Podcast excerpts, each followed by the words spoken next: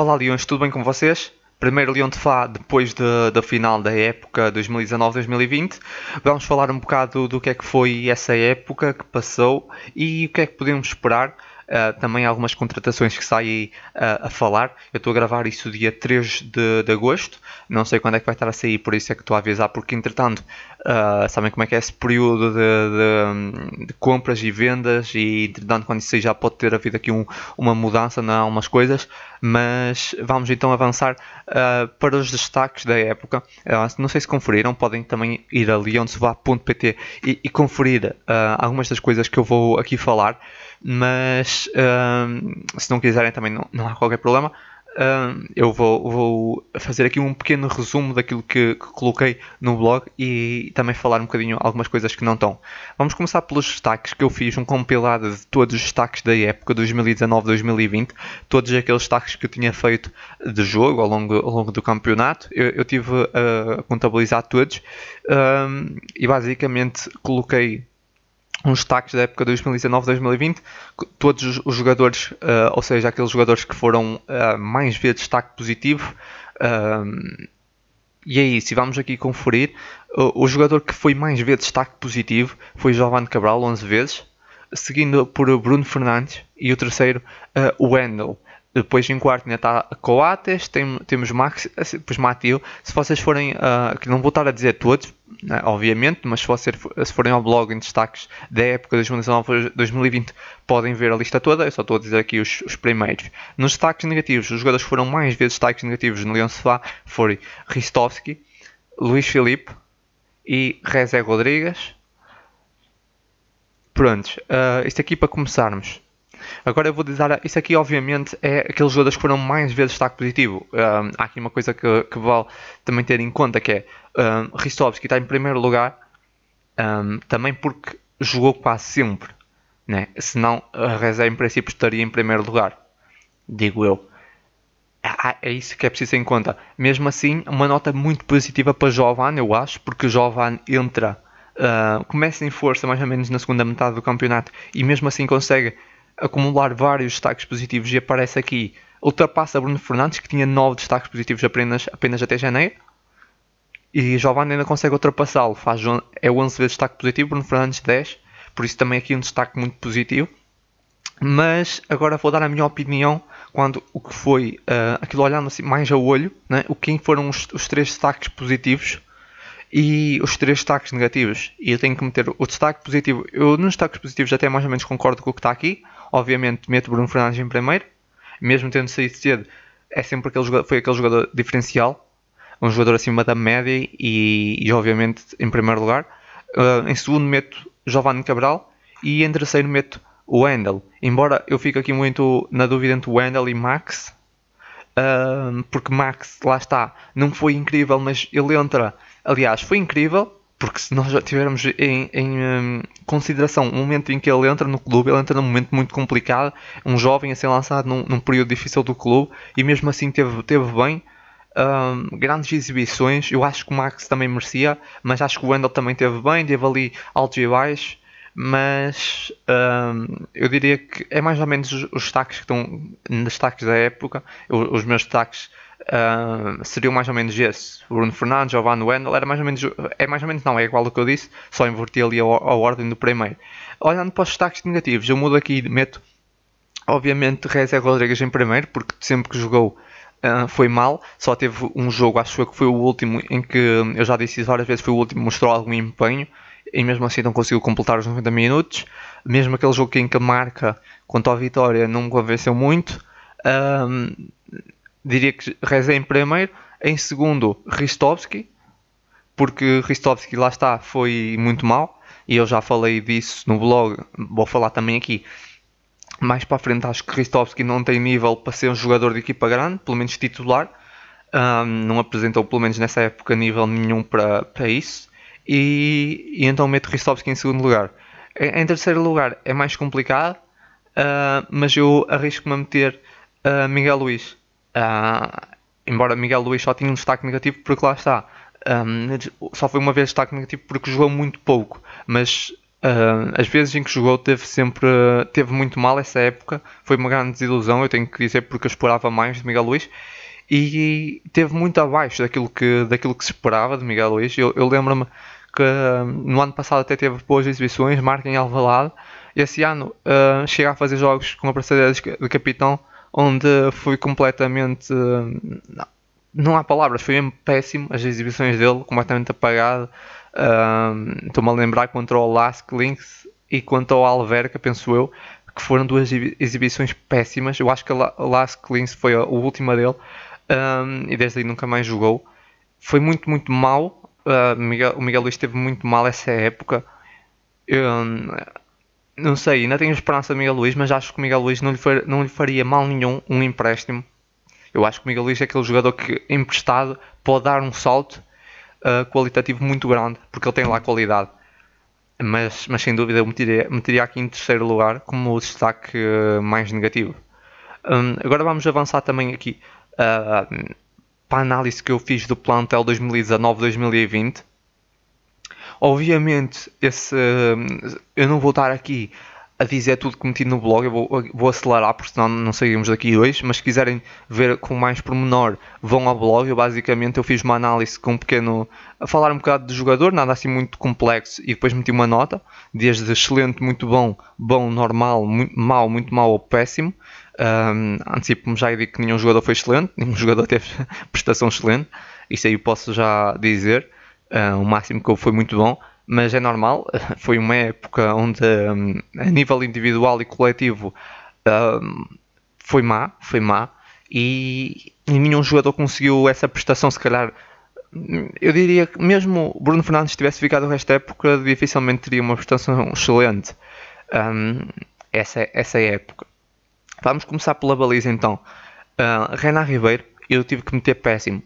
E já vou explicar porquê. Muito rapidamente, o Renan no ano passado deixou muito a desejar. Deixou muito a desejar, não. Deixou. Uh, foi o, agora aqui enganei-me. Uh, Renan fez uma boa época e deixava. Esperávamos mais. Isso é, era isso, é mais isso que eu queria dizer. Uh, esperávamos bem mais essa época. Ou seja, ele foi o herói das taças, não é? Que todos se lembram. Uh, e depois ele estava emprestado, penso eu, uh, já não lembro que clube, Estoril acho, uh, e, e, vem para o Sporting já, e o Sporting uh, adquire o jogador a definitivo. E acho que se esperava bem mais. E depois também as lesões, é verdade, mas entre as lesões e as vezes em que jogou deixou muito a desejar. E essa época, a época passada foi boa e depois essa época é que deixa mesmo a desejar. E por isso eu tenho que meter péssimo Uh, eu sei que ele não tem culpa pelas lesões, mas as vezes em que foi chamado teve muito mal. Seguindo aqui, uh, não, não posso demorar assim muito em cada jogador, senão nunca mais saímos daqui. Ah, uh, eu não disse isso. Um, tenho que dizer que eu, eu, vou falar apenas de jogadores que realizaram um mínimo de 90 minutos na equipa principal. Um, ou seja, por exemplo, Base Doce não vai estar aqui, como é óbvio, não chegou a realizar 90 minutos, só se contar com a Supertaça, mas eu não contabilizei a Supertaça. Uh, Luís Maximiano, eu, eu meti muito bom. Uh, podia ter sido excelente, mas teve alguns, se vocês se lembram, teve ali alguns momentos, normal, obviamente, mas seria um bocado injusto meter excelente, mas muito bom. Soube aproveitar a tal oportunidade com a lesão de Renan e teve, teve muito bem. Uh, foi um jogador que falta-lhe falta crescer um bocado, precisa de ganhar mais maturidade também entre os postos, mas, mas teve muito bem. Como eu já referi uh, anteriormente, ele foi lançado num momento complicado do clube, mas mesmo assim não impediu de fazer grandes exibições. Eu tenho a certeza que se ele tivesse sido lançado noutro momento, uh, teria, teria sido excelente. Sem dúvida alguma, teria sido, teria sido uma época muito, muito boa. O primeiro defesa central, agora vamos avançar para as defesas. Defesa central, Jeremy Mateu, mete muito bom. Uh, não foi uma época muito boa, mas uh, aliás começou muito mal mas mesmo assim uh, toda a gente reparava a diferença de qualidade da equipa cada vez que Mateo estava em campo. Quando Mateo não estava, notava-se muito e ele, só por isso, só por a sua influência a nível coletivo, eu, eu tenho que meter muito bom mas depois as lesões também foram afastando um pouco, foram tornando a sua passagem eh, nessa época um pouco intermitente e acabam mesmo por antecipar a sua reforma, mas mesmo assim eu acho que ele merece um muito bom. O próximo, Coates, eu, eu meto o bom Meto bom, ele teve bem, mas também começou mal como, como o Matthew. Um, teve um início de época, se bem se lembram, bastante, bastante atípica e atribulada, mas foi melhorando e na segunda metade do campeonato um, bem melhor, mais, mais consistente. Depois torna-se o capitão e com a braçadeira de capitão uh, eu também sinto que veio outra vem obviamente outra responsabilidade e ele teve a altura dessa responsabilidade, dessa responsabilidade e, e tem sido um bom capitão uh, e por isso eu acho que ele merece aqui um muito bom, mesmo não tendo sido excelente. Uh, essa não tem sido muito boa essa época, excelente não foi, mas muito boa. Merece um, um, bom, acho que, um, que sou, conseguiu melhorar, conseguiu melhorar, começou mal, foi melhorando e, e, sem dúvida alguma é um defesa central que faz muita falta a esse, a esse clube. Agora, o terceiro, eu meto vai Ilori, eu meti normal. Ilori, pronto, volta aqui ao Sporting, uh, torna-se aqui um ódio de estimação dos Sportingistas. Seria muito complicado para Ilori voltar a convencer os adeptos. Eu lembro-me do primeiro jogo dele na, uh, em Alvalade contra o Benfica. Ele estava a ser assobiado constantemente pelos, um, pelos adeptos da própria equipa, pelos Sportingistas, e acaba por marcar um autogol. Foi uma estreia muito má. Um, ainda assim, ele melhorou muito. Ele veio muito mal, foi trabalhando e melhorou. Ele fez exibições muito boas, um, não foram deslumbrantes, mas bem. Não, nunca comprometeu. A partir daí, ele chegou a ter exibições onde não comprometia. Mas Ilori demonstra, eu acho que uma das principais razões para ele nunca ser muito aposta é que a instabilidade, demonstra alguma instabilidade emocional, emocional, eu acho, porque mesmo ele tendo exibições bem mais conseguidas, bem, sim, eu acho que no cômputo geral ele teve exibições melhores que, com o Neto, mas uh, mesmo assim mereceu, não mereceu ser aposta mais vezes.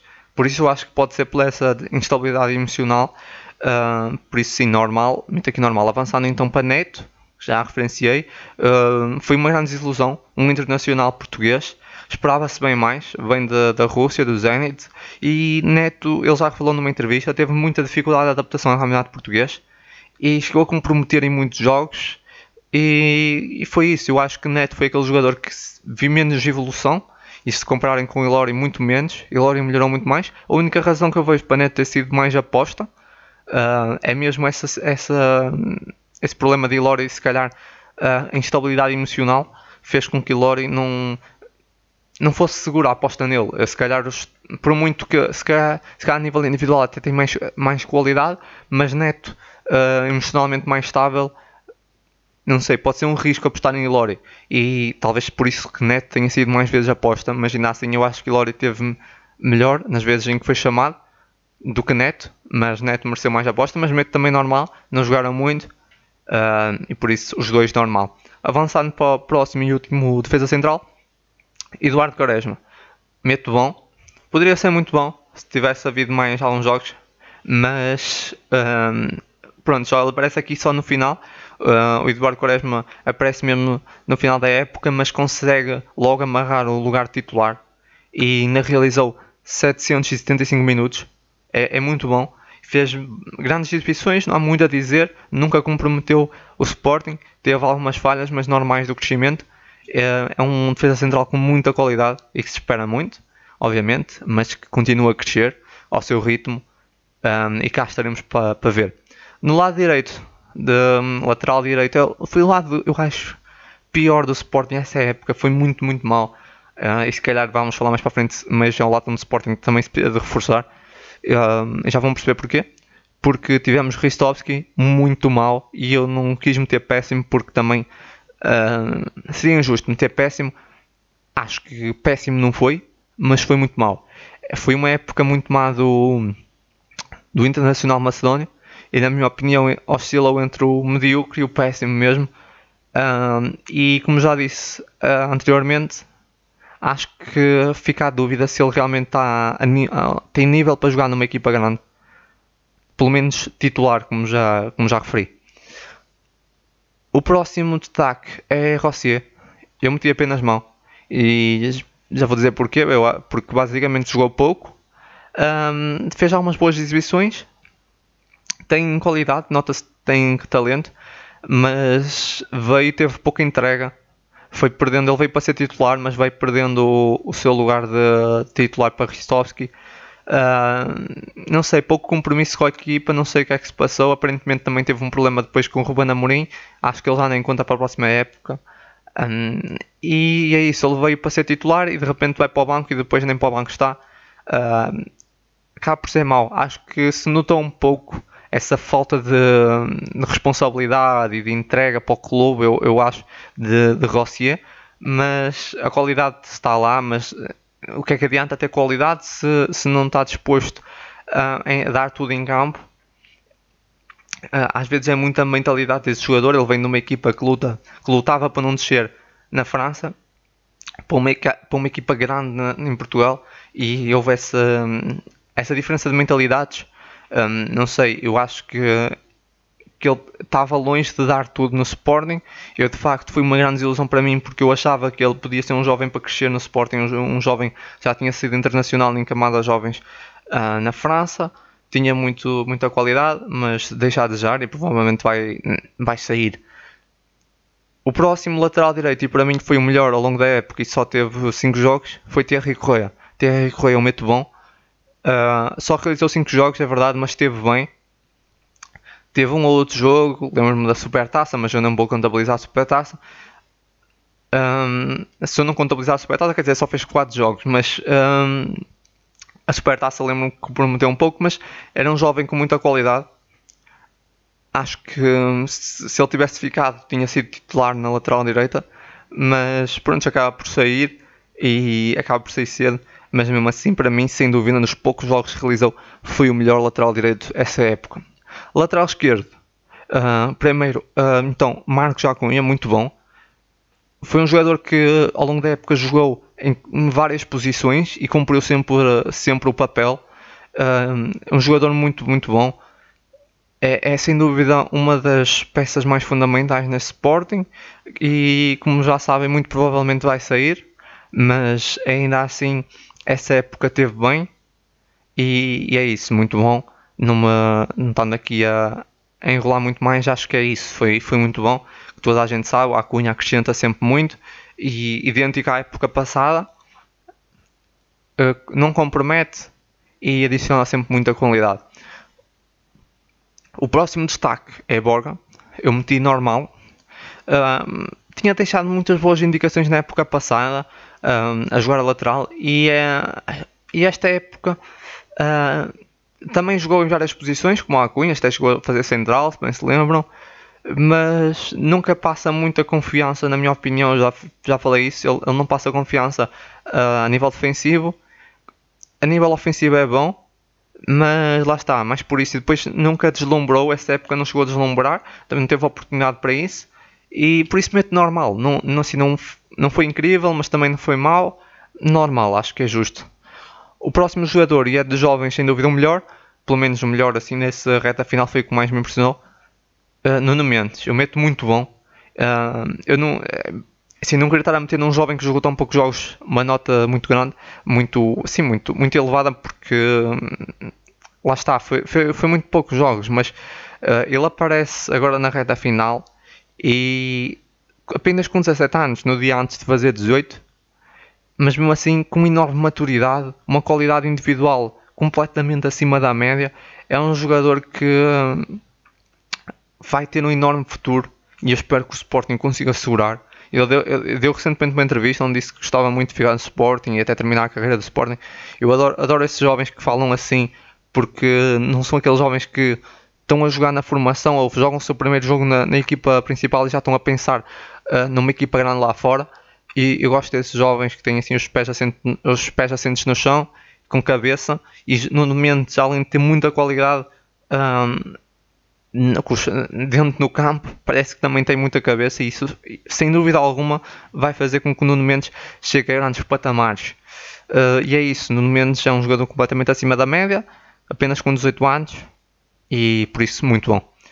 Uh, nos médios, aqui temos uma lista grande de médios. Vamos então começar por Bruno Fernandes. Bruno Fernandes, muito bom, obviamente. Uh, o capitão sai uh, no mercado de janeiro para o Man United.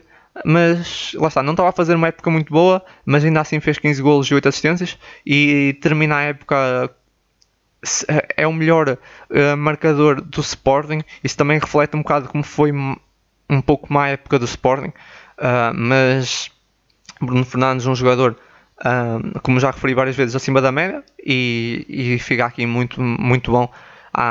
não sei se ele tivesse ficado a época toda. tinha feito uma época excelente, eu acho que, acho que não, porque essa época estava a ser um pouco esquisita, ele estava a oscilar um bocado, mas lá está, muito bom acho que eh, agora no United fez uma época bastante boa. Se nós, nós considerarmos metade da época no Sporting e a outra metade do, no, no United, claro que foi excelente, mas não sei, uh, com as mudanças de treinador no Sporting e tudo mais, não sei como é que seria. Mas Bruno Fernandes, sem dúvida, no tempo que teve no Sporting até, até janeiro, foi, foi muito bom. O próximo jogador é Eduardo Henrique. Eu meti mal. Uh, acho que foi uma contratação que inicialmente toda a gente criticou, eu lembro-me bem, e pá, muito, pessoas que até, até disseram que ele tinha qualidade para esperar para ver. Eu lembro-me que também fui uma dessas pessoas e acabo por, também por me desiludir, porque no fundo ele até pode ter qualidade individual e tem bom remate, longa distância. Lembro-me que ele mostrou, uh, chegou a mostrar isso um jogo, embora tenha sido pouca aposta, mas mesmo assim eu não, eu não digo que ele não tenha qualidade mas não acrescenta muito ao Sporting e foi uma contratação, na minha opinião, sem qualquer nexo, não fazia mesmo sentido naquele momento para o Sporting. Foi uma contratação que não teve qualquer sentido. Um, e é isso, não há muito a dizer. É daquelas contratações que não faz mesmo sentido. E já vamos falar um bocadinho disso mais para a frente, das contratações dessa época, mas acho que estamos a ir um bocado atrás por esse, por esse caminho, porque hum, não é questão do jogador ter ou não qualidade, Uh, eu não digo que Eduardo Henrique não tenha alguma qualidade, mas não, não era o jogador necessário. É, é, mais, é mais essa a questão. E mesmo assim, ele não fez jogos deslumbrantes, se calhar também não comprometeu, mas pá, para mim foi um bocado foi mal porque uh, não acrescentou nada. Lembro-me de alguns jogos onde ele, onde ele veio do banco, onde ele entra do banco e até reduz um pouco a qualidade do Sporting Estou tendo em conta, eu acabo por meter mal. O próximo jogador uh, é o Wendel, muito bom. A época passada foi uma época incrível do Wendel com o Marcel Kaiser. Uh, essa época, lá está, foi, no geral foi, foi boa e eu acabo por meter que foi muito boa, mas teve diversas oscilações. E lembro-me quando o Bruno Fernandes saiu, pedia-se que dizia-se que o Wendel devia assumir, mas ele não fez, ou pelo menos não fez logo e teve algumas dificuldades em aparecer, mas mesmo assim Uh, foi um médico que adiciona muito esse Sporting quando não está ou quando é condicionado pelos adversários, nota-se muito a descida de qualidade do Sporting.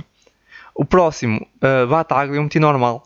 A época passada teve uma lesão que uh, toda a gente se lembra, no início da época ele teve 292 dias fora dos relevados. No início dessa época volta e volta a lesionar-se e teve mais 67 dias sem jogar regressa já a meio da época e muito abaixo daquilo que se esperava. Eu diria que a Bataglia, uh, médio defensivo, que era um médio defensivo com muita qualidade, mas depois da lesão teve, tem tido muitas dificuldades a voltar àquele nível e acho que dificilmente vamos voltar a ver Bataglia naquele nível. Nem sei se Bataglia vai ser para, para ficar no Sporting, mas uh, foi um jogador que uh, lá está que se perdeu na lesão é complicado, isso às vezes acontece. Uh, os jogadores têm essas lesões, foi praticamente um ano uh, e, e, perdem ali alguma, alguma daquela qualidade, algum daquele ritmo. Uh, é muito difícil se acreditar que voltaremos a ver Bataglia, aquele Bataglia de antes da lesão. O próximo destaque, eu meto, aliás, próximo destaque não, o próximo jogador uh, é Francisco Geraldes, eu também meti normal, Uh, Francisco Geraldes começou a época no AEK, uh, se bem se lembram, ele vai para lá uh, a pedido do treinador Miguel Cardoso, só que Miguel Cardoso foi despedido e depois do despedimento de Miguel Cardoso, o Geraldes também acaba por perder algum espaço na equipa, ou praticamente todo espaço na equipa, e regressa logo em janeiro para o Sporting. É um jogador que toda a gente sabe, com enorme qualidade técnica, é um jogador inteligente, mas na minha opinião é um jogador também um pouco lento no, nos seus processos e é isso que, que lhe vai custando algumas. Uh, que lhe vai custando também uh, o facto de não ser titular, não é? Uh, custando lugar no Sporting, é, o é, é isso, é, é, que ele tem que ser mais rápido às vezes uh, e depois acaba por em jogos de maior rapidez ele acaba por ficar um pouco deslocado e perde-se um pouco, mas ele tem qualidade, ele chegou a fazer deixar boas indicações mesmo agora nesses últimos jogos, por isso também é que eu meto normal. Gostava de, de ver uh, Geraldo a jogar mais, mas ele tem que melhorar, tem que, tem que ter mais entrega, tem que adicionar mais rapidez ao seu jogo, uh, porque ele é um jogador muito inteligente e sem dúvida pode adicionar muito esse Sporting. Agora o próximo, como já falei, foi Miguel Luís. Eu, falo, eu digo aqui que meto aqui muito mal, um, porque lá está, é um jogador que esperava muito, vimos a época passada foi uma boa estreia, esse ano esperava-se mais e teve muito mal, não é? Faz aqueles jogos contra o Las Clins, como já referi, foi muito mal. Uh, depois contra o Alverca, é capitão, chega, lá está, chega a usar a braçadeira de capitão, mas parece que a braçadeira foi demasiado pesada para Miguel Luís e fez exibições mesmo más uh, e, e, nunca mais voltou a ser aposta. E como já referi, voltando a dizer, acho que o Miguel Luís é um jogador que poderia crescer muito como um empréstimo. Uh, veremos como é que será o futuro de Miguel Luís. Uh, espero que não o vendam, porque eu acho que a qualidade está lá, ele tem qualidade, mas precisa de crescer um pouco e às vezes um empréstimo acho que podia fazer com que ele desse o salto. O próximo destaque é. O próximo destaque não, o próximo jogador é Idrissa Dumbiá. Eu meti normal, lá está, mais um jogador que é o ódio de estimação de, de muitos adeptos. Eu até gosto de Dumbiá, tenho que dizer, já falei aqui várias vezes. Dumbiá chega ao Sporting na época passada, no mercado de janeiro, e é verdade, tem muitas qualidades defensivas, mas tem muitas dificuldades a passar uma bola. Uh, é muito complicado. Mesmo assim, ele melhorou muito eu diria que houve uma, um grande. Quem vê sempre os jogos de Sporting reparou que ele melhorou bastante uh, nesse aspecto, mas ainda assim, lá está, é um jovem, tem muita margem de progressão, nunca vai ser um jogador. Uh, dotado tecnicamente e com passos incríveis, isso ele nunca vai chegar a esse nível, mas uh, a nível defensivo acho que se pode tornar mesmo um grande trinco uh, porque tal e qualidade é um jovem, eu gosto de Dumbiá um, dependendo de quem estiver a jogar no meio campo, se tiver um jogador com melhor qualidade de passe, um jogador que lhe possa ajudar, um jogador que jogue mais próximo dele, uh, Dumbiá pode ser uma mais-valia, dependendo. Agora, se estivermos a falar, uh, por exemplo, Dumbiá, pedir a Dumbiá para transportar a bola, para fazer passos de risco, aí, obviamente, Dumbiá, aí não peçam isso a Dumbiá, porque Dumbiá é aquele jogador que joga ali à frente dos centrais e pode fazer muitos bons cortes. Uh, Dumbiá é um jogador um, que vai muito em cima, é muito bom a nível defensivo, mas quando tem a bola nos pés ele tem que passar para um jogador logo que tenha, que tenha à beira, porque senão perde logo a bola, porque um, a qualidade dele de transporte e de passe é, é, muito, muito fraca. O próximo destaque, também mete normal, uh, é Rodrigo Fernandes, uh, mais um jovem da formação e é lançado por Silas. Ele só realizou 88 minutos, mas pronto, como fica aqui quase nos 90, eu decidi colocá-lo. Um, ele tem muita qualidade, o Rodrigo Fernandes é um médio defensivo com muita qualidade, mas não chegou a convencer o suficiente para ser aposta. Eu acho que ele também precisa de crescer, não sei se um empréstimo pode ser ou não opção para ele. Um, faz parte daquela fornada da mãe de Miguel Luís, Max, uh, Thierry, acho eu. Um, essa fornada, na minha opinião, tem muita qualidade, mas apresenta falta de maturidade e experiência. Houve algum problema naquela, naquela fornada, de, de gera, aquela geração do Sporting que hum, de facto vem com pouca hum, maturidade para a equipa principal. Uh, e esse Rodrigo Fernandes tem qualidade, isso é indiscutível, mas uh, de facto não apresentou uh, maturidade suficiente para ser titular, nenhuma opção sequer, acho eu, para já no, na equipa principal do Sporting, mas que precisa de crescer e, e que a qualidade está lá, isso, está. O próximo, um jogador que, que me surpreendeu foi Mateus Nunes. Mateus Nunes é lançado por Ruben Amorim, torna-se logo, uh, também agora no final da época, uh, torna-se logo titular absoluto, joga todos ou praticamente todos os jogos e foi um, um jogador que no início não me convenceu logo, mas até lembro-me que eu, eu, cheguei a falar aqui no podcast um, e no blog que ele começou um pouco contido, estava ali um bocadinho tímido, mas foi, foi, uh, foi se soltando e, e agora está bem melhor. E nesses últimos jogos, muito, muito bem. E acho que podemos esperar muito de Mateus Nunes. É um jogador com muita qualidade e adiciona ali muita qualidade também àquele meio-campo do Sporting. Vamos agora para os avançados. Começando por Luís Filipe, eu meto normal. Uh, Luís Filipe foi um jogador que a época passada teve muito bem, se bem se lembram, chegou a sentar base Dost. Este ano estava uh, sem ninguém na posição, depois da saída de base Dost, apenas um ponto de lança. Teve uma quebra de rendimento, ainda assim com uma quebra de rendimento estava a marcar golos, bem se lembram. Uh, depois ali, antes da lesão, estava, com umas, umas exibições um bocadinho abaixo da média. Uh, pronto, depois a lesão complica, afasta, afasta o resto da época, mas lá está, eu meto normal porque um, estava a marcar golos, se bem se lembram, mesmo com mais exibições estava a marcar golos, mas depois um, ele, ele, faz 26 jogos, ainda assim, uh, levava 9 golos. O próximo destaque é Sporar.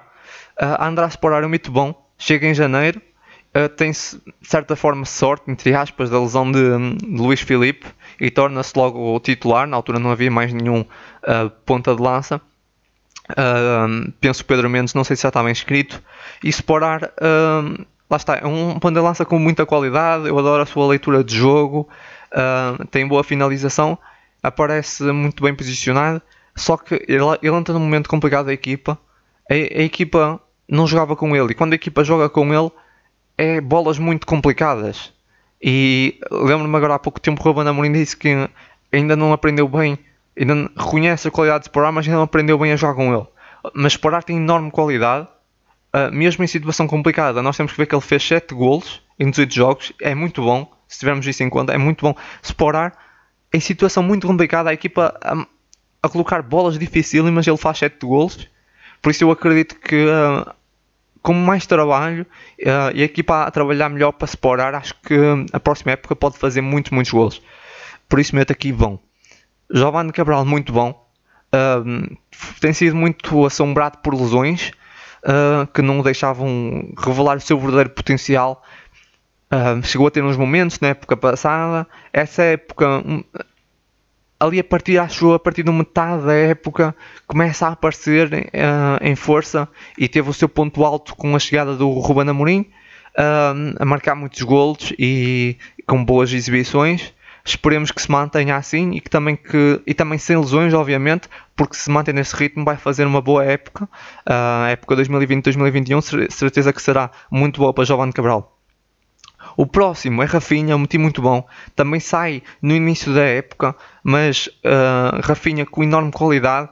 Não sei se lembram, mas ele tinha feito uma época, a época passada tinha sido bastante boa. E, e essa aqui, o início, uh, já levava dois golos em 5 jogos.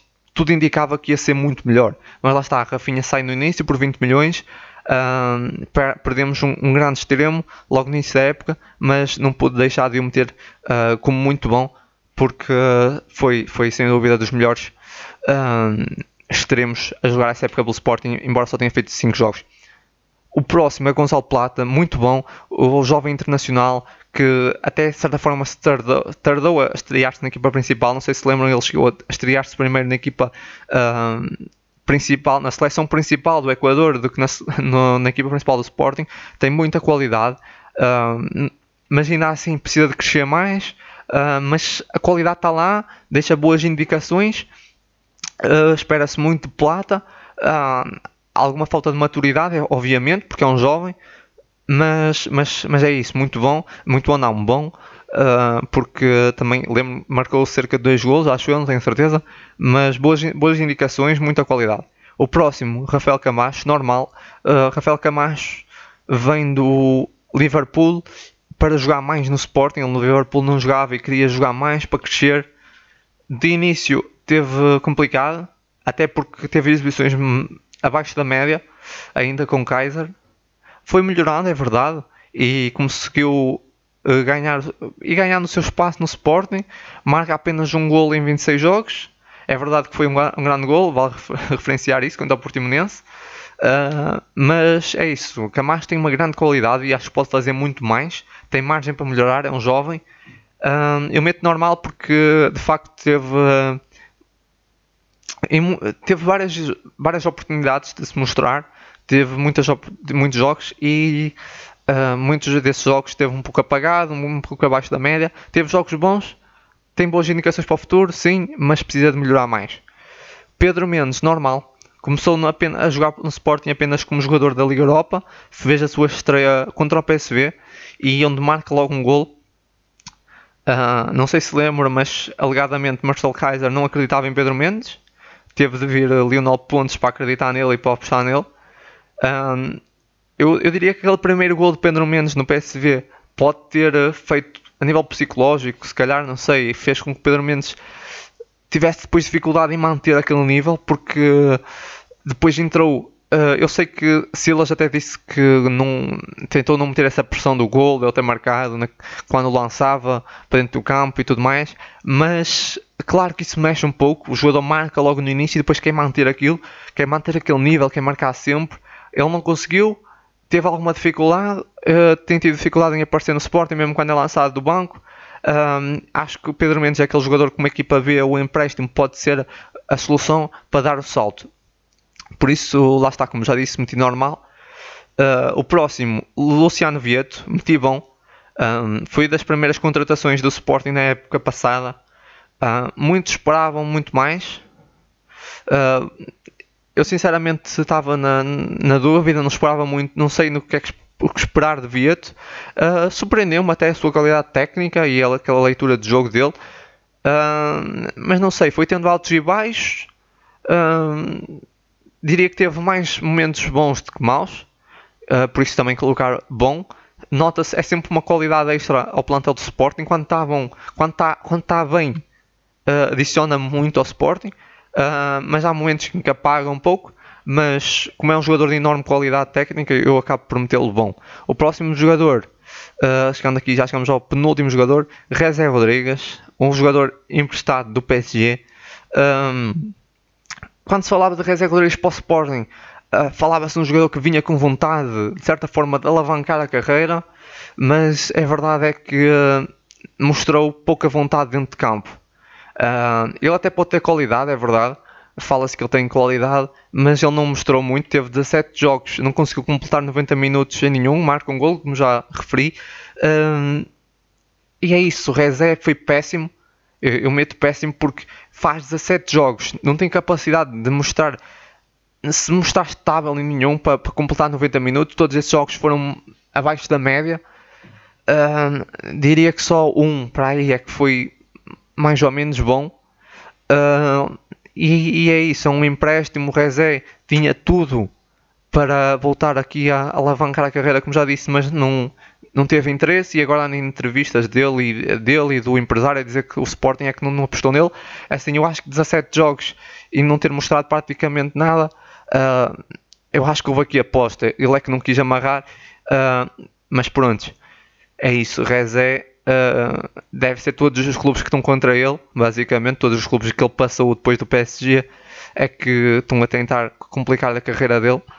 Uh, não percebe que é ele próprio que, um, que está a sabotar. Uh, o próximo é Yannick Bolassi. Eu meto muito mal e já vou explicar porquê. É um jogador, outro jogador que vem emprestado. E Bolassi chega e a primeira coisa que eu reparei é na sua entrega ao clube. Grande garra. Eu gostei muito de Bolassi, a atitude dele só que depois tem um grande problema, uma grande ausência de qualidade técnica. A bola assim tinha muitas dificuldades, principalmente quando a bola chegava aos pés. É um jogador bom é um, a nível de atitude, mas é, é complicado, não tinha muita qualidade. Por isso é que eu meto muito mal. Ele fez 25 jogos, marca 2 golos, mas a Silas apostou muito, muito nele.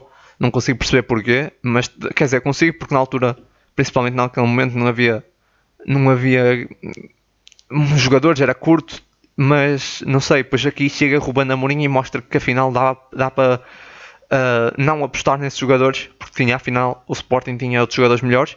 Um, e é isso, Bolassi fica, fica registada a sua entrega ao clube, a sua garra, mas a sua falta de qualidade uh, era evidente.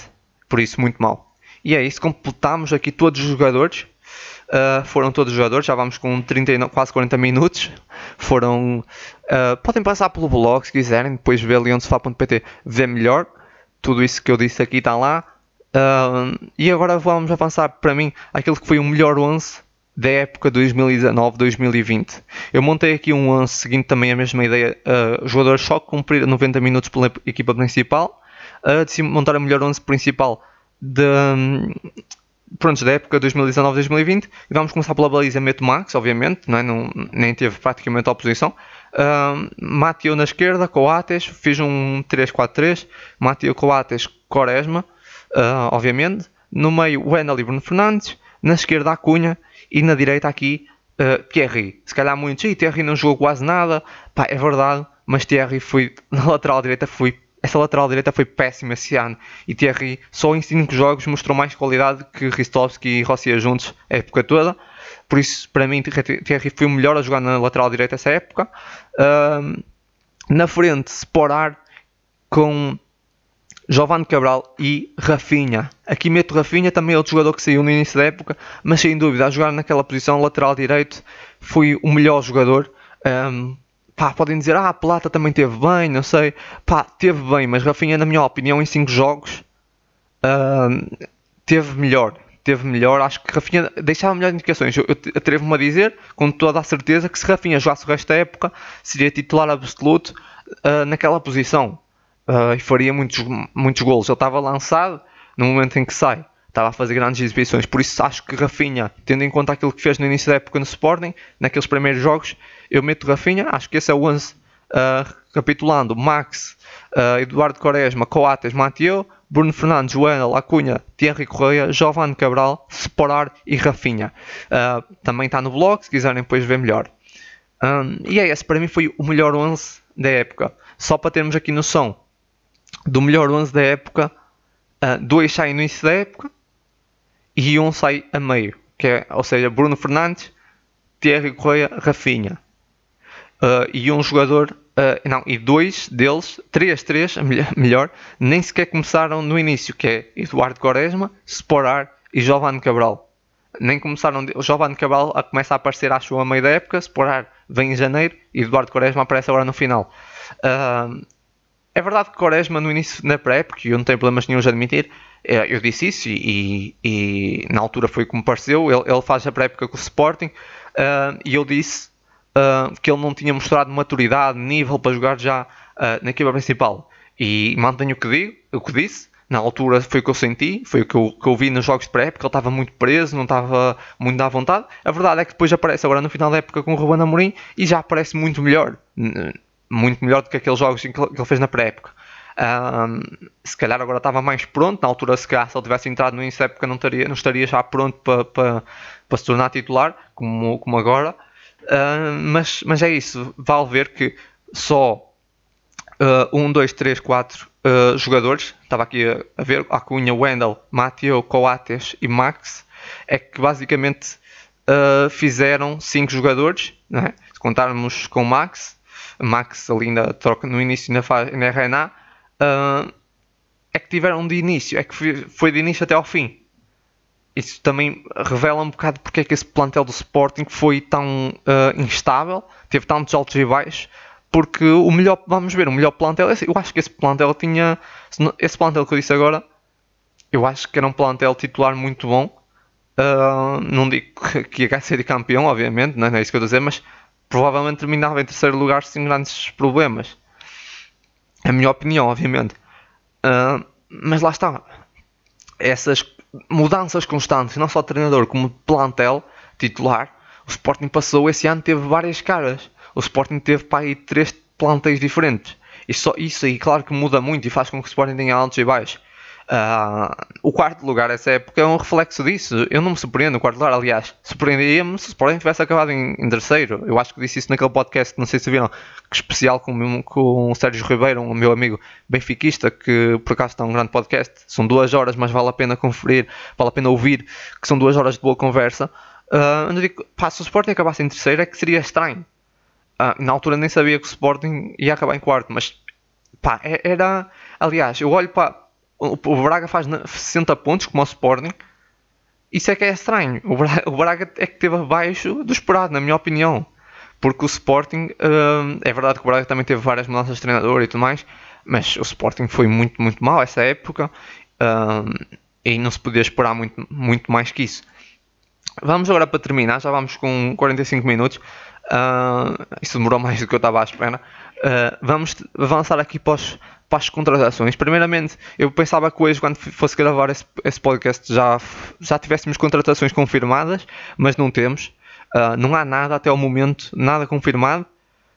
Uh, não sei o que é que está a passar. Espero que não seja mais uma época. Uh, eu até ia falar um bocado disso hoje, mas sei lá, já vai em 45 minutos, né? se calhar não, não vou falar. Mas pá, estamos a ver que essa época está a ir pelo mesmo caminho da época passada. Eu não sei essa direção.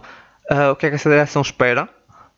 Uh, está à espera de deixar tudo para a última e depois vender dois ou três jogadores uh, no fecho de mercado e buscar mais uns jogadores emprestados. E é por, estes, por aí que vamos começar, pelos jogadores que se falam emprestados. Vamos começar por estes aqui, esse Porro, que se estafa Pedro Porro. Pá, mas que contratação, essa é mais uma contratação, na minha opinião, idêntica ao ano passado do Fernando. É um jogador, 20 anos, que anda por é, está no Manchester City, mas nunca jogou no Manchester City, anda por aí emprestado. É lateral direito, é verdade que o Sporting precisa de um lateral direito, precisa. O Sporting nesse momento não tem nenhum jogador digno no lateral direito titular.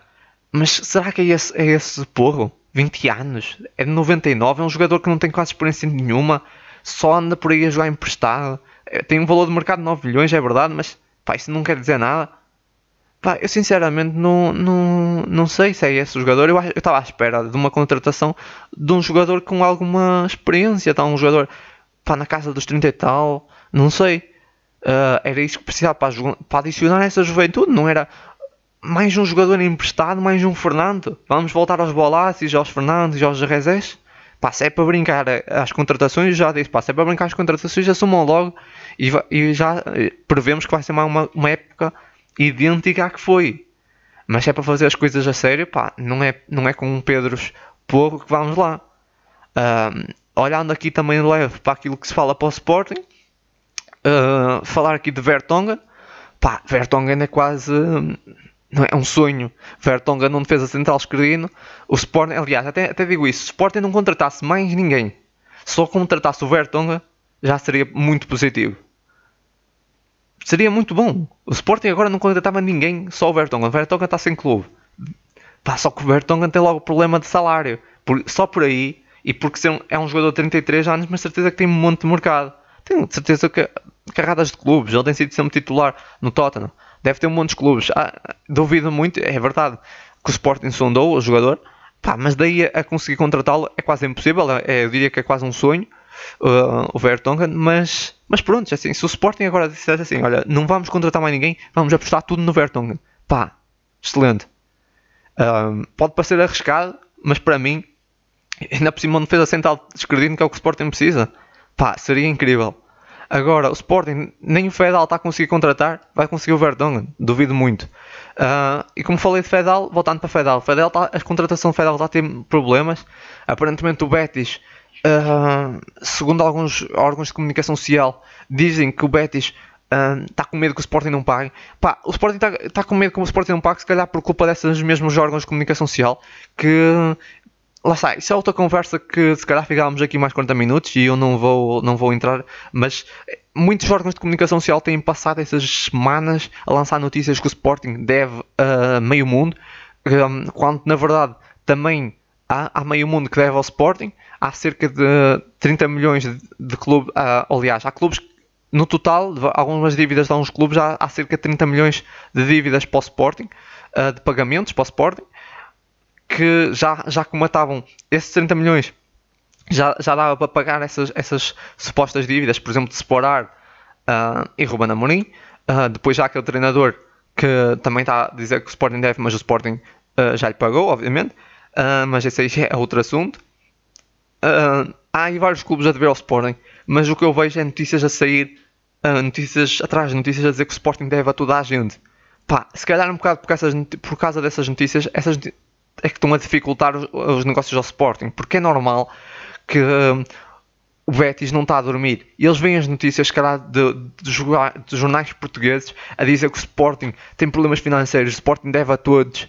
Pá, e começam a pensar, será que o Sporting vai bater, vai, vai, vai pagar o Fedal? Não é? Pá, esses jornais só complicam a vida dos clubes, mais propriamente do Sporting. Eu não percebo qual é a ideia deles. Uh, pá, mas é, é, isso, lá está, não me quero alongar muito sobre esse assunto. Depois temos aqui Antunes. Antunes uh, lateral esquerdo, um jogador que já foi internacional português, sinceramente, 33 anos, eu, eu diria Antunes até podia vir adicionar ao Sporting, Pá, talvez, mas que estamos já a partir do início que a Cunha vai sair, uh, porque senão seria a contratação mais inútil de sempre. Ainda assim, eu tenho que dizer, eu acho que Antunes continua a ser uma contratação completamente uh, é, dinheiro mal gasto, porque Uh, mesmo que seja, acho que é custo, mesmo, penso eu que é custo zero, que se ele viesse a custo zero, ainda assim há sempre valores não é, envolvidos. Sporting tem Nuno Mendes e Borga, mesmo que perca a Cunha, não precisa estar aí buscar esse Antunes. Lá está, o Sporting a meter-se em contratações que não necessita, uh, tem sido um recorrente dessa direção. Pois temos Jadan, que não sabe muito mais, o tal guarda-redes que eu já falei aqui, que o Sporting de facto precisa de um guarda-redes assim com alguma experiência, caso Renato também saia, Renato também não está a adicionar muita competitividade com o Max, por isso de facto o Sporting precisa de ir buscar um guarda-redes assim com alguma experiência também para ajudar Max a crescer. Um, e outro jogador que se fala é o jovem de 25 anos, Nuno Santos, que está no Rio Ave. Nuno Santos uh, já não sei a custo zero, ele ainda tem contrato, é um extremo uh, esquerdo, ou também pode jogar médio esquerdo, é um jogador que na minha opinião tem qualidade, tem. Vinha para o Sporting fazer alguma coisa, ou adicionar alguma coisa, por muito posso estar a ser um bocado, sei lá, uh, acho, que, acho que não. Uh, acho que Nuno, Mendes, uh, Nuno Santos, quer dizer, uh, é um jogador com qualidade, mas não é o que o Sporting precisa. Lá está, mais uma vez o Sporting a meter-se nas contratações. Contratações que não necessita, é mais é o género de Eduardo Henrique. Obviamente não estou a comparar Nuno Santos com Eduardo Henrique, mas é, é do género porque é, é um jogador com qualidade. É, mas o que é que vem fazer para o Sporting? É prioridade para o Sporting de facto, e depois vamos ver o estilo de jogo dele, enquadra-se no estilo de Sporting? Eu acho que não. Epá, e é, tem sido muito isso. Agora também se está a falar, é verdade que o Santos também está a ser associado ao Porto, por isso não sabemos, mas pá, dessas contratações todas, a única que eu acho que seria admissível é Fedal, Vertonghen, que é quase um sonho, pá, e talvez já dá, mas nem mesmo assim, não, não é muito, não é grande prioridade. A maior prioridade, obviamente, seria uh, penso eu, e o Sporting tinha que se concentrar no máximo um lateral direito e um defesa central esquerdino. Porquê é que o Sporting não se concentra nesses dois? Porquê é que o Sporting não vai atrás de um lateral direito? Pá, e não é Pedro Porro, um miúdo que não venha. De... Um miúdo sem experiência. O Sporting precisa de um, jo... de um veterano, não é um jovem. E mais um, e um, um, um jogador com, também com 30 e tal anos para, uh, para substituir Mateu. Pá, ataquem esses dois. Depois logo se vê. Se tiverem que vender e depois. Pá, mas porquê que é sempre isso? Todos os anos. Essa, essa direção está a fazer o mesmo que a época passada. Antunes, Porro, Nuno Santos, já dá. Pá, que é isso? Estamos a entrar na mesma coisa que o ano passado. Essa é direção, na minha opinião, eu nunca fui crítico dessa direção. Sempre disse, pá, vamos deixar trabalhar uh, e, e, ver com o tempo o que, é que, é que essa direção precisa de tempo para trabalhar e, e depois falamos. Agora eu começo a ver que essa direção está a repetir os mesmos erros do ano passado. Isso já se viu que uh, a direção de, do presidente Frederico Baranas não vai muito além disso. Um, eu não consigo perceber qual, qual é o critério de, de, contratações dessa direção, mas uma coisa eu já percebi, que é essa direção não vai além disso.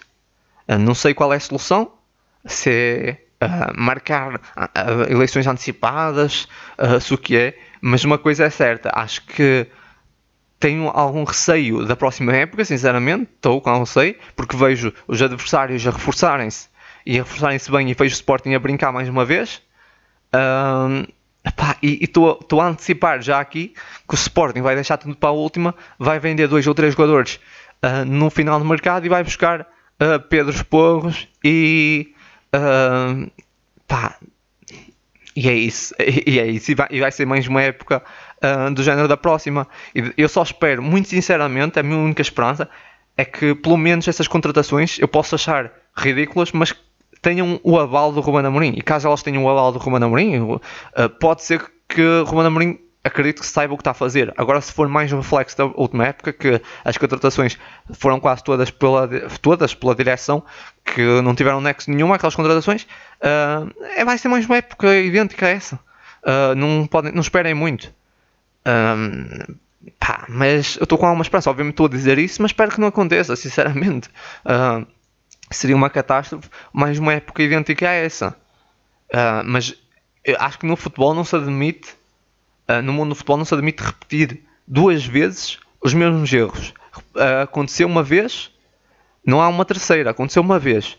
Uh, não souberam contratar, tudo bem, foi, foi o primeiro ano de, contra, de, de, de contratações, uh, pré-época, ok. Segundo ano, pá, se voltam a repetir os mesmos erros e estão a levar, uh, estão a ir pelo caminho os mesmos erros, pá, se voltam a cometer os mesmos erros, acho que acabou. Acho que tem que, e essa direção, se gosta do Sporting, se realmente tem amor pelo clube, há que meter um bocadinho a mão na consciência, ter honra, chegar-se à frente e dizer, ok, não temos competência, para que venha alguém com mais competência. Vamos a eleições antecipadas, de facto não, não dá para continuar. Agora, uma coisa que não posso admitir é uma direção que não está a fazer, não fez nada de jeito na época passada e que essa época está a ir pelo mesmo caminho e acha que está a fazer uh, bom trabalho, não é? Isto é que não se pode admitir.